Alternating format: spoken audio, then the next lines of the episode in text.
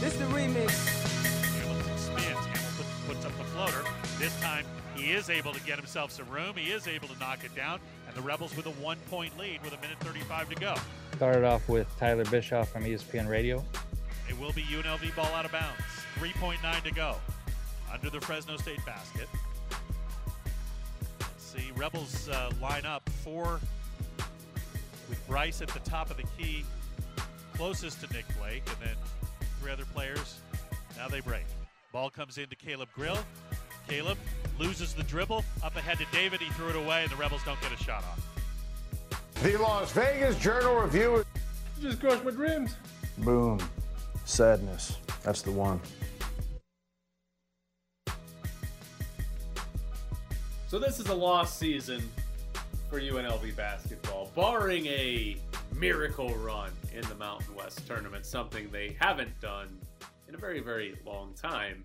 UNLV season uh, is going to end without any postseason play again.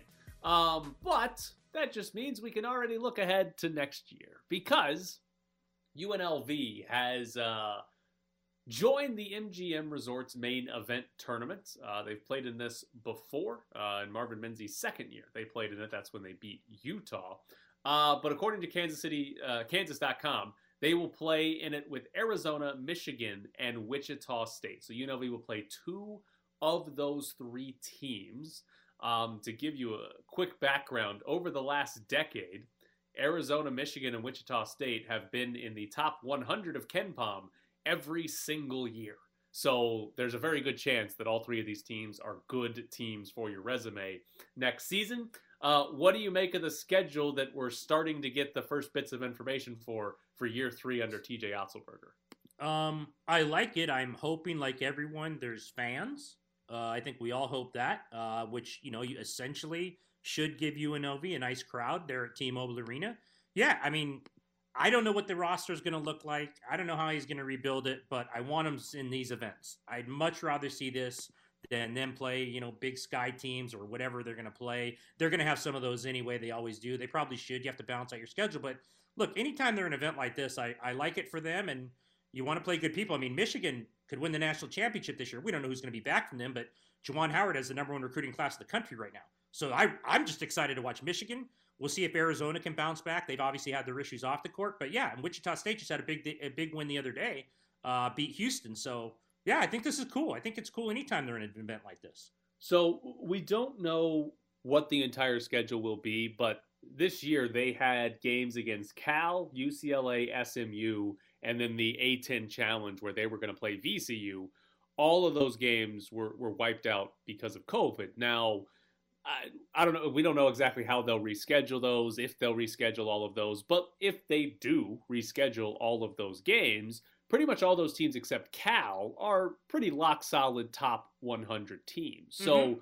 what you're looking at, if they reschedule those, is UNLV is going to have five, maybe six games at least against top 100 opponents. And depending on how good Michigan, Arizona, UCLA is, they might have two to three teams that are legitimately top 20 type of teams. So if you're looking at the schedule and what UNLV could be playing next year, it looks like they're setting up to have a really, really difficult non conference schedule. It looks like they're setting themselves up to have three, maybe four shots at quad one games and another three shots or so at quad two games. And if that's what they end up doing, if that's the way the schedule looks when next season starts, that's an excellent way to set up an NCAA tournament run. Because if you're in the Mountain West you and you want to get in at large spot, the best way to do that is to play a difficult non-conference schedule. And you, you know you need to win some of those games too. But ultimately, it's better to lose to a top 20 team by two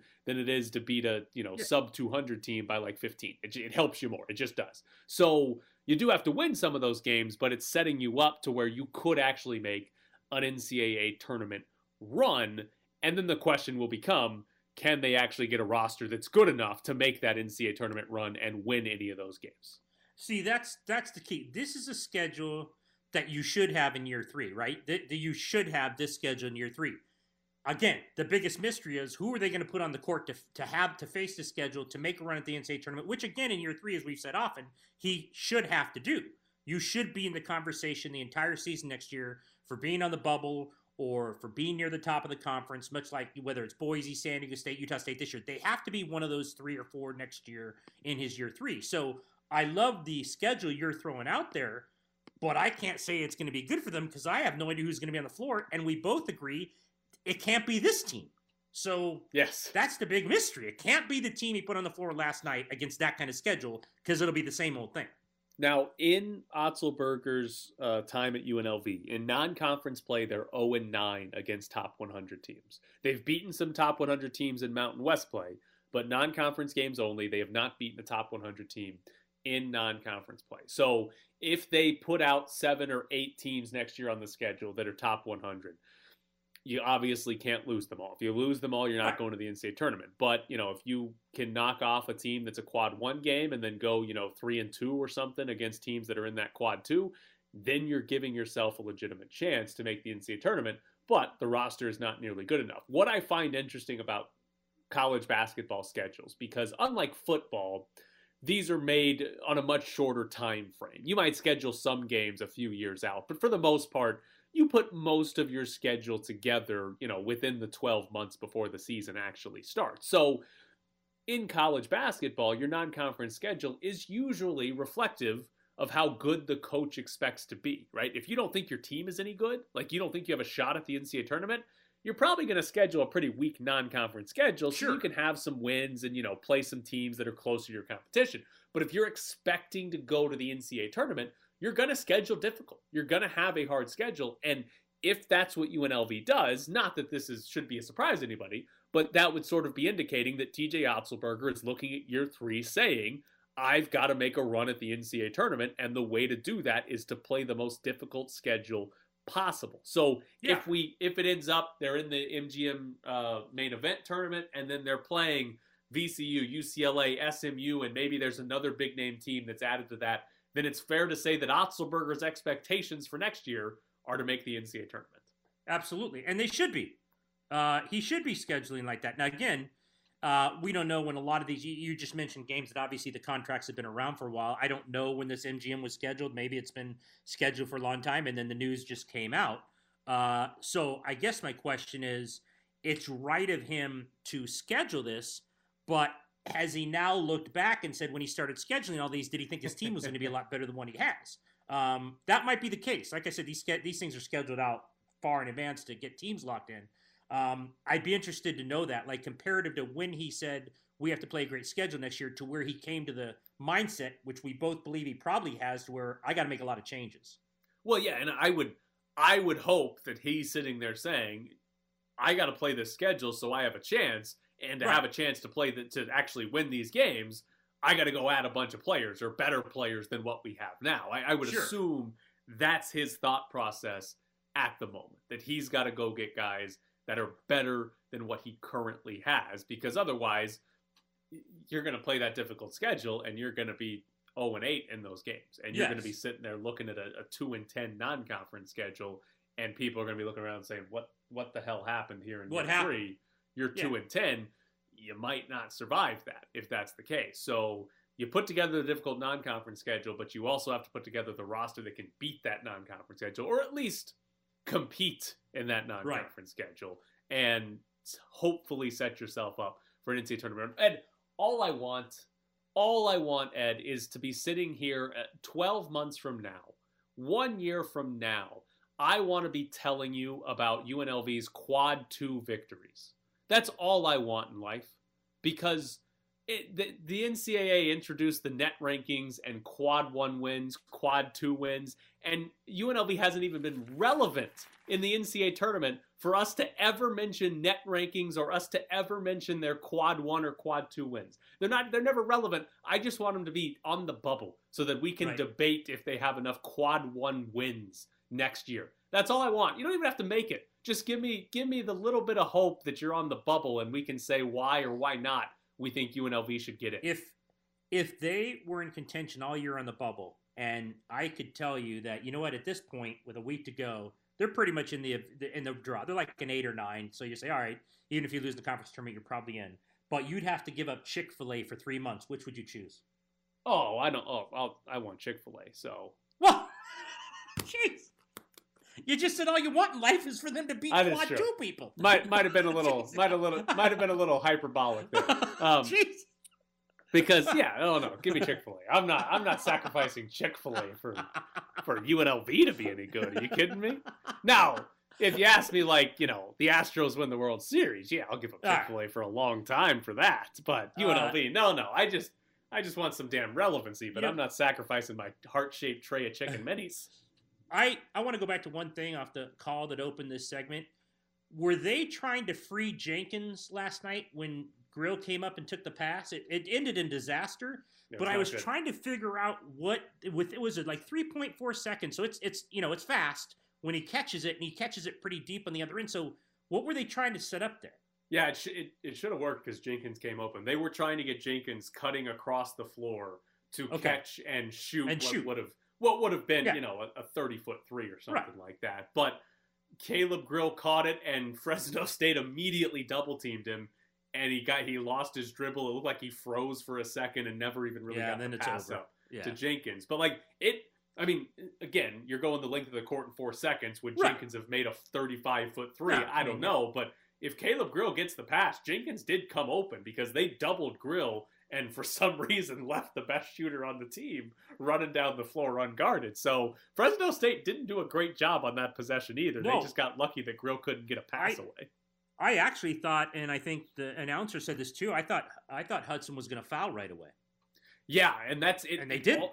It looked like Caleb Grill thought he was about to be fouled. Like Right, that. I don't know if that was part of the issue that Caleb Grill thought he was about to get fouled and like covered up to not lose it or something because it was it looked strange. No. But yeah, I mean, you're up three with with four seconds left. If they catch it in the backcourt, I mean, But if he thought he was going to get fouled, he better have chucked it close to the basket, and, and, uh, Right, You know, right. at the basket because you're down three. right, he should have turned and and Yeah. turned into the defender and thrown it at the rim and tried to get Yes. three free throws. Yes, that would have been much better than what happened.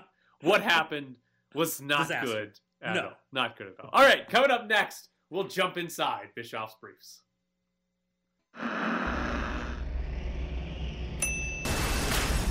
The rules of Scrabble are simple. First, each player pretends to mix the tiles while trying to feel for the letter A. Bischoff's Briefs. The game does not officially begin until one player reminds all the others that the first word scores double. That player is known as the Scrabble Jackass and is then handed the box top for any further rule clarifications. Bischoff's Briefs. Players then take turns laying down words until someone does a bad job hiding the fact that they drew a blank. Bischoff's Briefs. Upon seeing the blank draw, each player must make a bad joke about the tiles in their possession. Bischoff's Briefs. Play continues until each turn takes longer than open heart surgery, and the game ends when one person uses the last of their letters. Even though at this point no one likes that person, they're still referred to as the winner. Bischoff's Briefs. And that's how you Scrabble.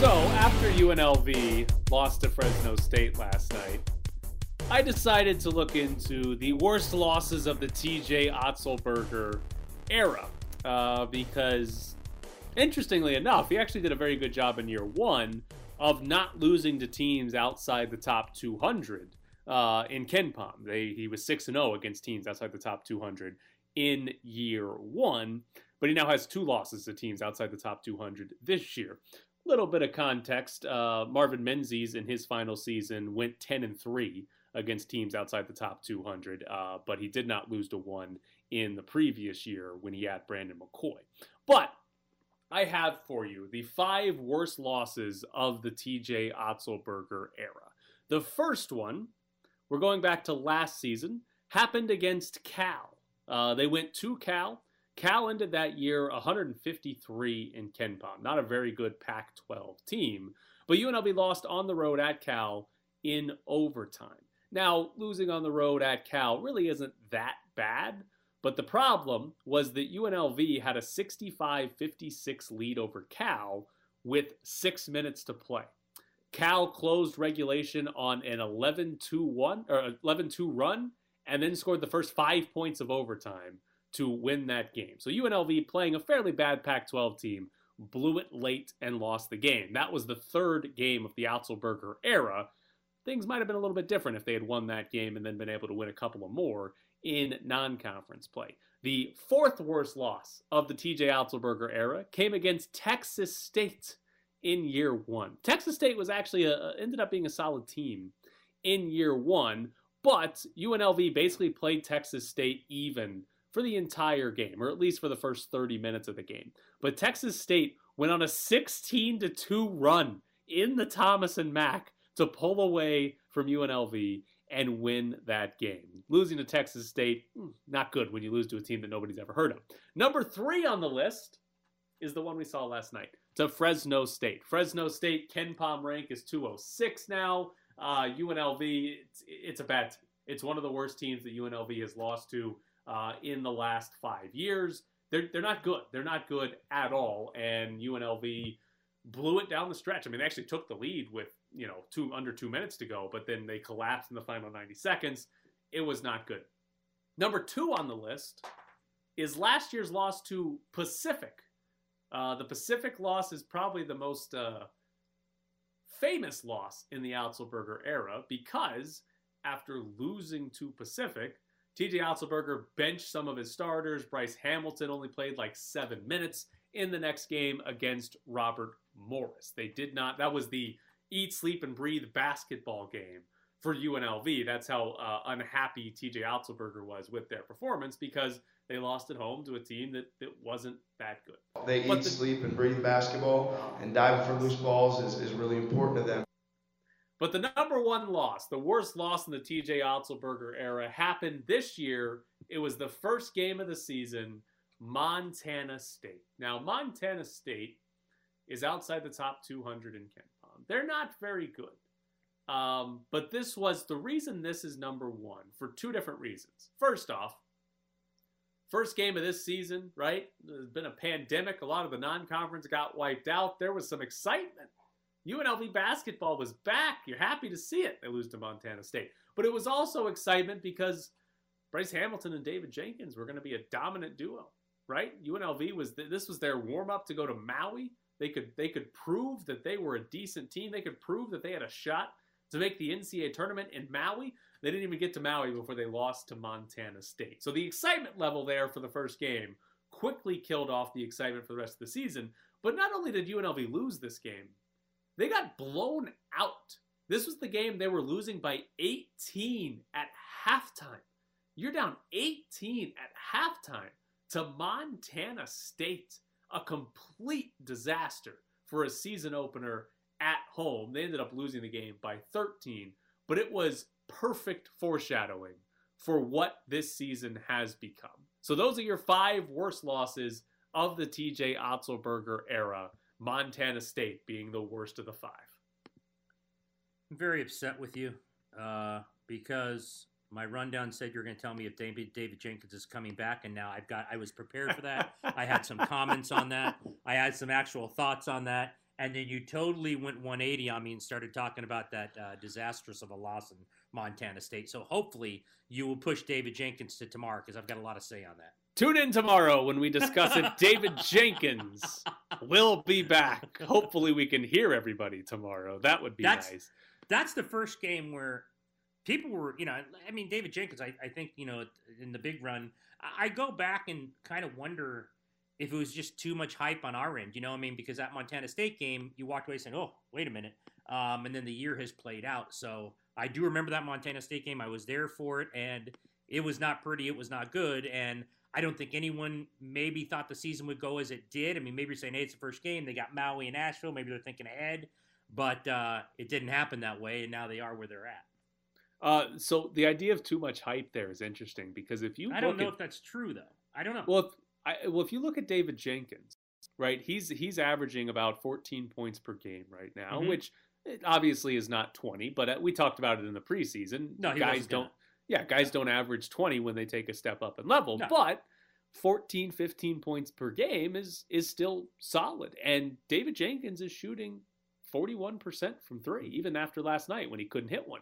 He's still shooting 41% from three. And again, it's not the 45% he hit from three as last year at South Dakota State, but again, You take the step up, your numbers usually fall a little bit. If you had told me in the preseason that David Jenkins was going to average 14, 15 points per game and he was going to be shooting 41% from three, I'd have said that's a great season for David Jenkins and UNLV's offense is, is probably fine. But what I think happened with the hype there, I don't know that it's the fault of like media or fans that David Jenkins was overhyped. I think it's Otzelberger and how much he put on David Jenkins being more than he is. Because now that we've seen Jenkins at this level, he's a shooter. Like that that's what David Right. Jenkins is. Right. He's a he's a Right. shooter. Like he's not going to get to the rim. He's a shooter. And he's shot the ball really well this year. And even some of his mid-range shots, he hasn't made nearly enough of them, but he knocked last night he knocked down some mid-range shots when he was wide open. Like he's a shooter. He has a good skill set. He has a role. I think the hype around it was Otzelberger bringing him over and Otzelberger basically deciding in the offseason David Jenkins is the number two guy on a team that that he thought could compete in the Mountain West, and that's just not the case. He's a shooter. That's what he is, and he's lived up to that. He hasn't lived up to the idea of being a true number two option on a Mountain Right. West team. Right. No, all good points. Um, and it also points back to again, I thought the perception on the outside was he's going to run the team. He's the guy.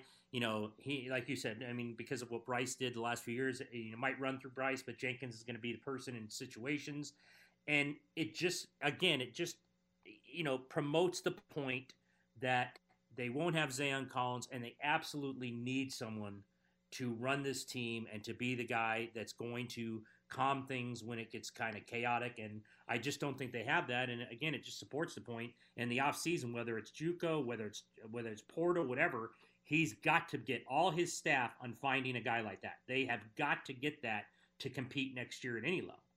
All right, coming up next, J.R. Starkus makes us a drink.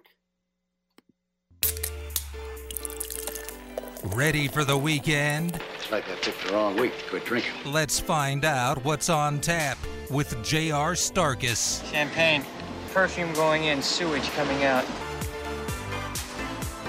At JR Starkus on Twitter, Instagram, at JR Makes Drinks. It's the key account executive at Southern Glazers Wine Spirits Nevada Extreme Mixologist here along with Liquor World. Get all your products at Liquor World. Hello, JR. Good morning. You hear me okay? Uh, yeah, we got we got you. We did at eight o'clock. We uh, had to cancel, but at, by eight thirty, we were bringing you back. So thanks for uh, uh, compromising there and, and getting back with us today at nine thirty. What's going on? It's great to be back. No, it's uh, you know, it's cause for celebration. We got some good news in the world of uh, high school athletics yesterday. So uh, you know, there's there's some there's some good there's some good things happening. We're in the right. We're making we're making progress. Yeah, I've it, I've got I've seen this nonsense from parents about uh, hashtag. Don't be don't be following this nonsense. Hashtag uh, forgotten class of twenty one. There's also forgotten class of twenty. This has affected all peoples of all walks and ranges of life. Would you not Yeah. agree with that? Oh no, absolutely. It's it's affected it's affected uh, a, a lot of people. You know, um, at least in in my perspective, it's what I think a lot of parents are probably thinking is like, okay, last year we get it. Like you, we didn't know anything. We didn't know anything. We you know people were all over the board. Some more paranoid than others, and that still exists, right? But um, as as things and, and people have been able to form their opinion over the last well almost a year now, um, you know, I think a lot of people, especially in the high school athletics department, are like, okay, um, being able to assess as a parent the risk, um, we they we're able to think like, okay, I think the risk is pretty low. Um, maybe you know, for for for some other more than others, you know, but those students who are completely worried are able to opt out. Um, but for those that aren't worried, um, I think they're they're saying to themselves, we we already forgot the class of 20 you know unfortunately but let's not let's not re- let it repeat itself as we know more information here And are you mad at a hashtag? Is that what I just heard there? You're I think, mad it's, at a I, think it's. I think it's a stupid hashtag because there's a lot of kids in 20 who missed their last season and Mhm. they were, you know, they're forgotten also. I mean, let's put everything in perspective here about how this has affected the entire country and every every walk of life. So I saw that hashtag the other night. I'm like, well, there are also kids in 20 who will never get to play high school sports or high school sports again. And good for the kids this year, but let, let's just put it all in perspective here. well i think too i, I think a lot of the uh, the confusion for or uh, the frustration for parents here at least in, in clark county was look around us you know um, with the exception of california most other states are playing Um, and so they were people were like, okay, well, even our other counties here in Nevada are playing. What's going on here? Why can't our kids play? Um, so that was a big point of frustration. And and uh, yeah, I mean, the, what the, the hashtag is the hashtag, but I think that's that's where they were getting off was, hey, what what the heck's going on? Why can't our why aren't our kids not able to be out there and, and playing? So we got the good news yesterday that they're going to start going back to the hybrid learning and they're going to be able to start their spring seasons. There is a bit of bad news attached to it. Obviously, they don't allow any spectators, which is another point of frustration, of course. But oh uh, no, is that going to be another hashtag? Let us watch. Yeah, let us watch. Hashtag you know? let us watch twenty one. Is that what's coming next? Well, just don't just don't get mad when I'm flying my um, oh. my drone above the field so I can oh. watch the game. Slide you, are gonna have you can have another Twitter uh, uh, project here where every game you're like, let us watch, and you have some kind of weird uh, uh drone out there taking pictures. exactly, exactly. It'll be great. I mean, oh, we'll talk about it every Thursday until we're able to oh. watch. It'll be fantastic. Your oh. drone is going to crash into a ball that's destined to go over the fence, and you're going to yes. ruin some kid's home yeah. run the last thing you want me attempting to do is flying a drone. That's for sure. Like it better, it, there better be two buttons: fly and hover. Like that's all, that's all I can. That's all I can arrange. Like I've tried those things. They're uh, much respect to anybody who can actually fly a drone with any kind of accuracy. Those things are incredible. I can't do it. I I was absolutely uh, hoping against hope, and now that Tyler said it, you fly it. Your kid hits a, what a would-be home run. It crashes into that stupid drone, and you have to see that kid at night at the house when he walks in. And like, oh, was man, that he'd, you? He'd be, fur- he'd be furious at me. He's furious enough when you know, uh, since we're superstitious in our family, very superstitious, like if, uh, we, you know, because of recruiting and stuff like that, anytime he does play, you video everything, right? And I'm sure you remember that. Eddie probably did the same sure. thing, and, and you video everything. So, you know, there are days, you know, it's baseball. So, you know, if you're, if you're, if you get a hit three out of 10 times, you're an incredible player. Uh, but there are days, you know, where some players, you, you just don't have a great day. So, you know, he'll get up and maybe he won't look great at the plate or won't look comfortable. So there's been a couple times where my wife has, been at the game. It's you know sometimes it's one or the other. She'll be at the game and she'll be like, ah, I don't, I, I'm. I, he doesn't look good. I'm not going to video. And then the next at bat, he'll hit a home run. And then he's like, Did you get that on video? And my wife's like, No, I didn't. I. and then she says, You can thank me for your home run because I didn't video it. So this is a big this back and forth gonna, in our family. This is going to be great because you can't watch. I want this kid coming home every night saying four for four, two doubles and a triple. Too bad you didn't see it. And no matter what he does, no matter what the yeah, kid and, does, I want him to come home and tell you that, and then go to his room and not talk to you about it. well, and in that case, I'd be like, "This is awesome. I won't. I don't know if I should ever go to a game again." Like, ah, weird, know? weird, weirdness. All right. Well, congratulations to you and the hashtag parents out there. Listen, uh, we did. Tyler and I saw your tweet this morning, and we're somewhat confused. Here we are with Jared Starkus, uh, also uh, brought to us by Liquor World. Somewhat confused as to what we're doing today. I just saw a yellow blob of something that could have either been your drink or a picture of the coronavirus. I'm not sure what it was. so you know, it's been it's weird because in in our industry, you know, things will just happen to go like for everything. It'll just like things will just keep coming up. It'll go on runs, whatever the case is, right? So recently, for whatever reason, people have been bringing up in one form or fashion like limoncello whether it be like, hey, spring's coming, I want to do something with limoncello, or hey, I'm an Italian restaurant, I want to do something with limoncello, or hey, Jared, I'm thinking about making my own. It's it's been coming up a few times in just conversations randomly, and so that's what made me think about today. I was like, all right, well, you know, what the heck am I going to do with this limoncello? You know, some it seems like a lot of people have like a bottle buried in their freezer someplace from, you know, maybe somebody brought it over at one point for a party or whatever, and they put it in the freezer and they left it there. Jägermeister's the same thing. Every, look in your freezer, you have one in there, you know. Um, and so it's it, it was one of those things where I was like, yeah, maybe I'll do something with the limoncello because people, um, you know, other than drinking it as a as a an aperitif or a digestif, um, or uh, to accompany some sort of an Italian meal, like most people don't drink it other than by itself. So I just wanted to kind of make the point of like, hey, if you have a bottle in your freezer or at the house or on your bar, um, you can certainly make great cocktails with it, and and it's, it's it's easy to work with, and they're a lot of fun to play with, and they're all very different. There's a lot of different brands of limoncello on the market. They're certainly not all created equal, um, and they all taste different from varying levels of, of tartness from the lemon and sweetness from the sugar. Um, the alcohol levels vary, so there's a lot of different kinds on there. So they're they're they're not all created equal. So have some fun with them.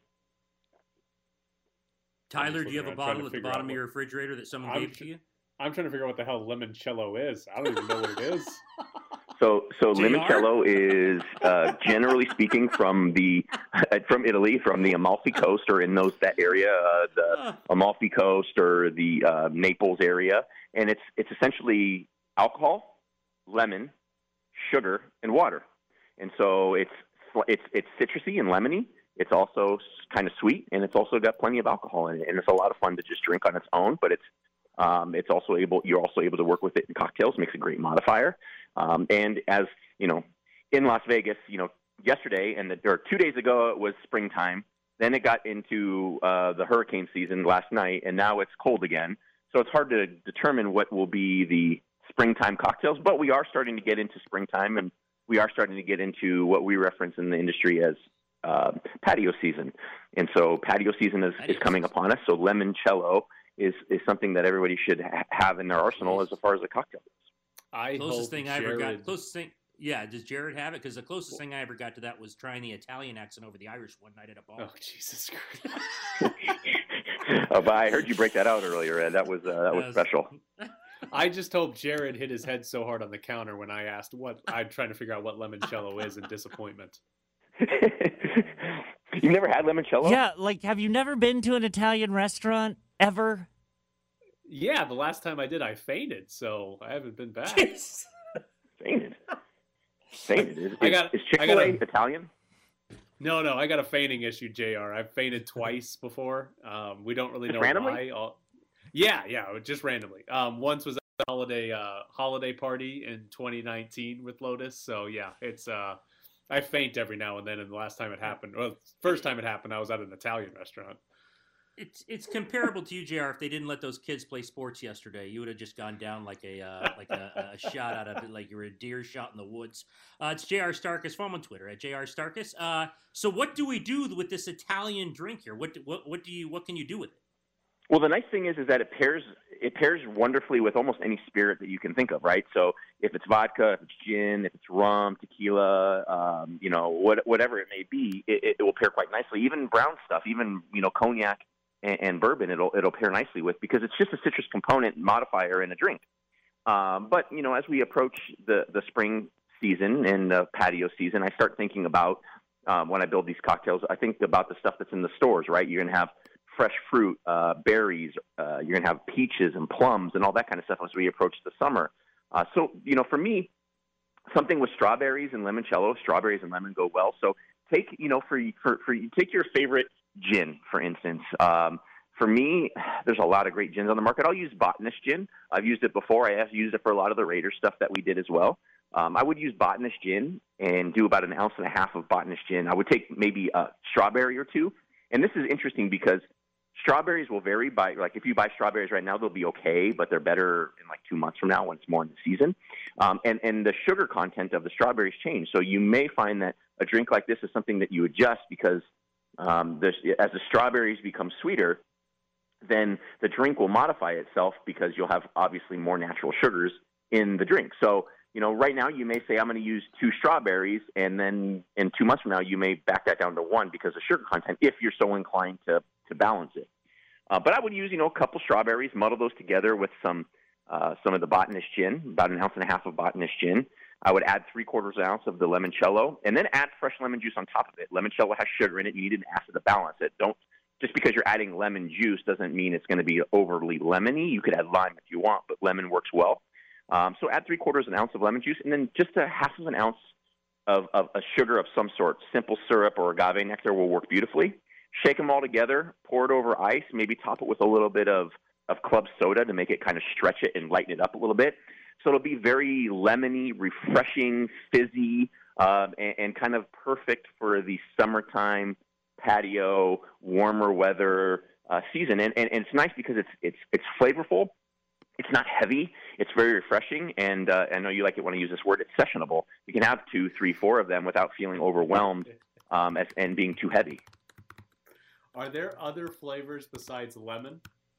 Yes, um, you know, there's there's there's raspello on the market. There's peach cello on the market. There's orange cello on the market. So there's a lot of different flavors of um, of cellos, if you will, on the market.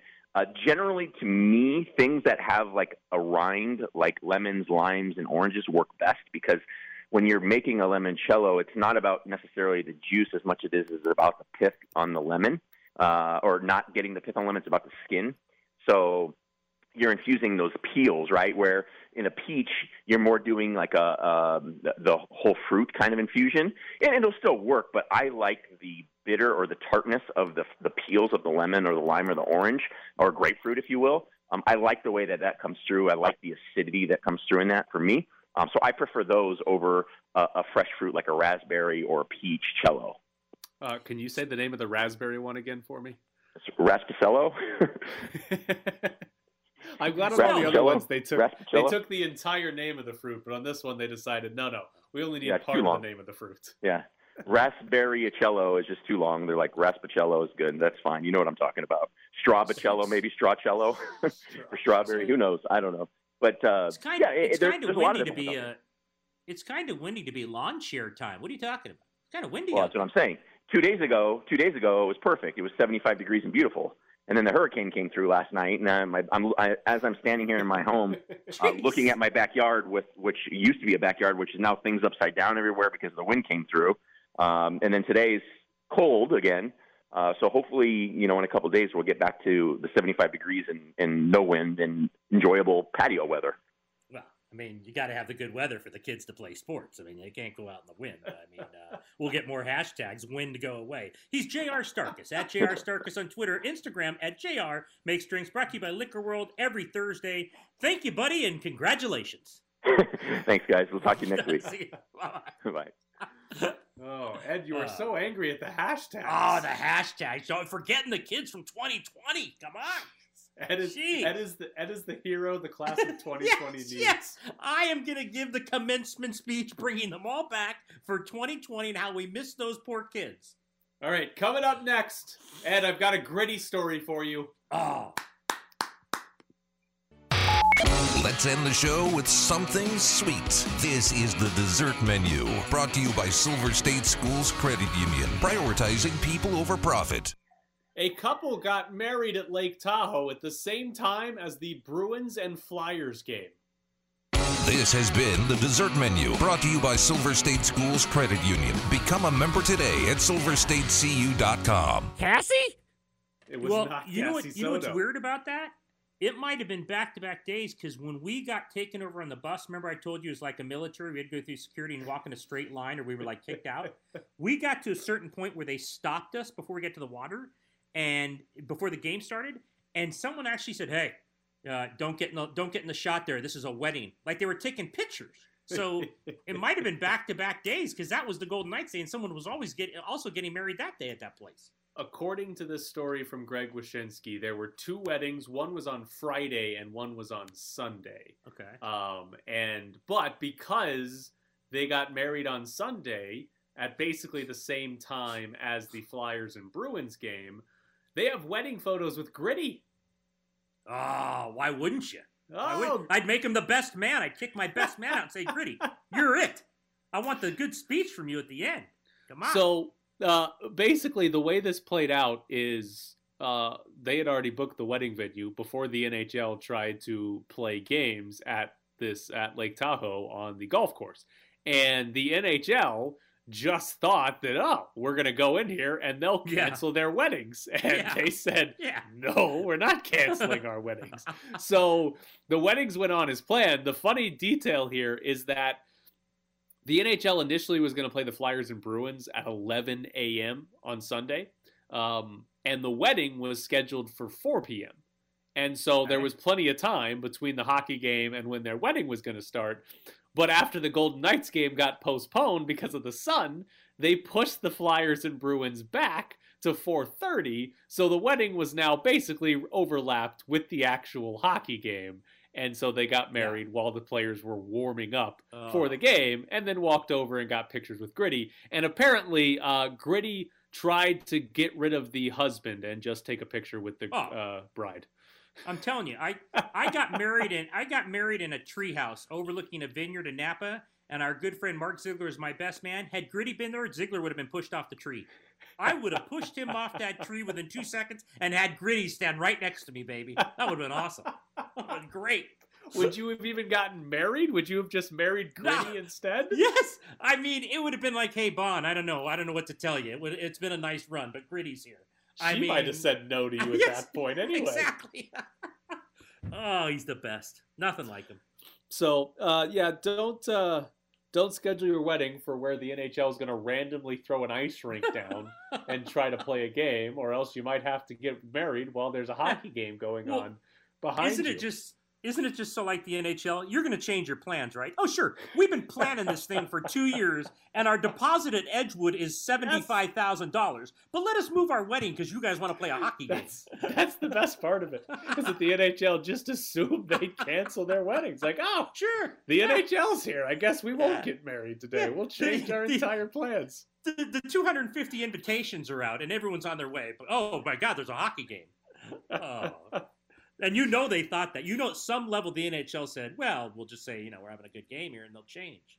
Yeah, they'll Right. cancel. They'll do something else. No, no, we're Oh. getting married. We don't care about your hockey game going on in the background there. Absolutely not. So, yeah, well, maybe if you do get married there, you can have Gritty show up. Maybe, maybe Ed, you could like renew your vows at a Flyers game in the future. Oh, that would be great. Oh my God, how much would that cost me? that would be. Uh, I. I mean, I can imagine right now, seriously, what it might take to rent Gritty. I mean, I can, can you imagine? It's probably. I mean, it's like easily. It's easily the most of any mascot. I mean, you know, you know, anyone else I like think hey, you're five dollars will give there. the guy. Well, it's five dollars. We'll give the guy drinks. Gritty, yeah, it's five thousand to start. What does he have to do? Um, that you know they're cashing in on that guy. I would be. They I'd have that be. guy at events every night. They better be. Well, I think Yeah. they got these wedding photos for free. Oh man. I think hap- I think Gritty's sort of like uh, Bill Murray. Like it, every story you hear about him is probably true, but he probably Yes. doesn't charge anything. He just sort of is a like you know, Yeah. a like instigator of chaos. He just Well, shows up to your while you're eating a hamburger, eats your French fries off your yes, ta- yes. off your plate, and goes, "No one will ever believe you," and walks Right, away. Exactly. Uh, what happens first? Ed gets his vows renewed with Gritty involved, or Cassie Soto gets engaged. Ed, Oh, without question. I've already determined Mike question. Ramala gets married before Cassie Soto mean, does. Everyone is beyond Cassie. Like my son's friend, he was talking to him last night, and he's like, you know, he's been with this girl for a really long time, but they're she's still graduating college. He's in grad school, so they're going to wait a little. So the friend tells my son, eh, maybe six or seven years. And I started laughing. I said, buddy, when she gets the diploma, you're given the ring. She's not waiting around six or seven years. These people with these weird ideas, other than Cassie Soto, you're going down the well, and Tyler Bischoff, but And you me. both made that decision. Yeah, but that's a mutual decision. Cassie's not a Oh. mutual decision. Oh, oh. I, I'm pretty sure Tyler, like, he would get married. He just doesn't want kids. Oh, kids are a disaster. Are you kidding Oh. me? Kids. Oh my god. He can barely take care of his dogs.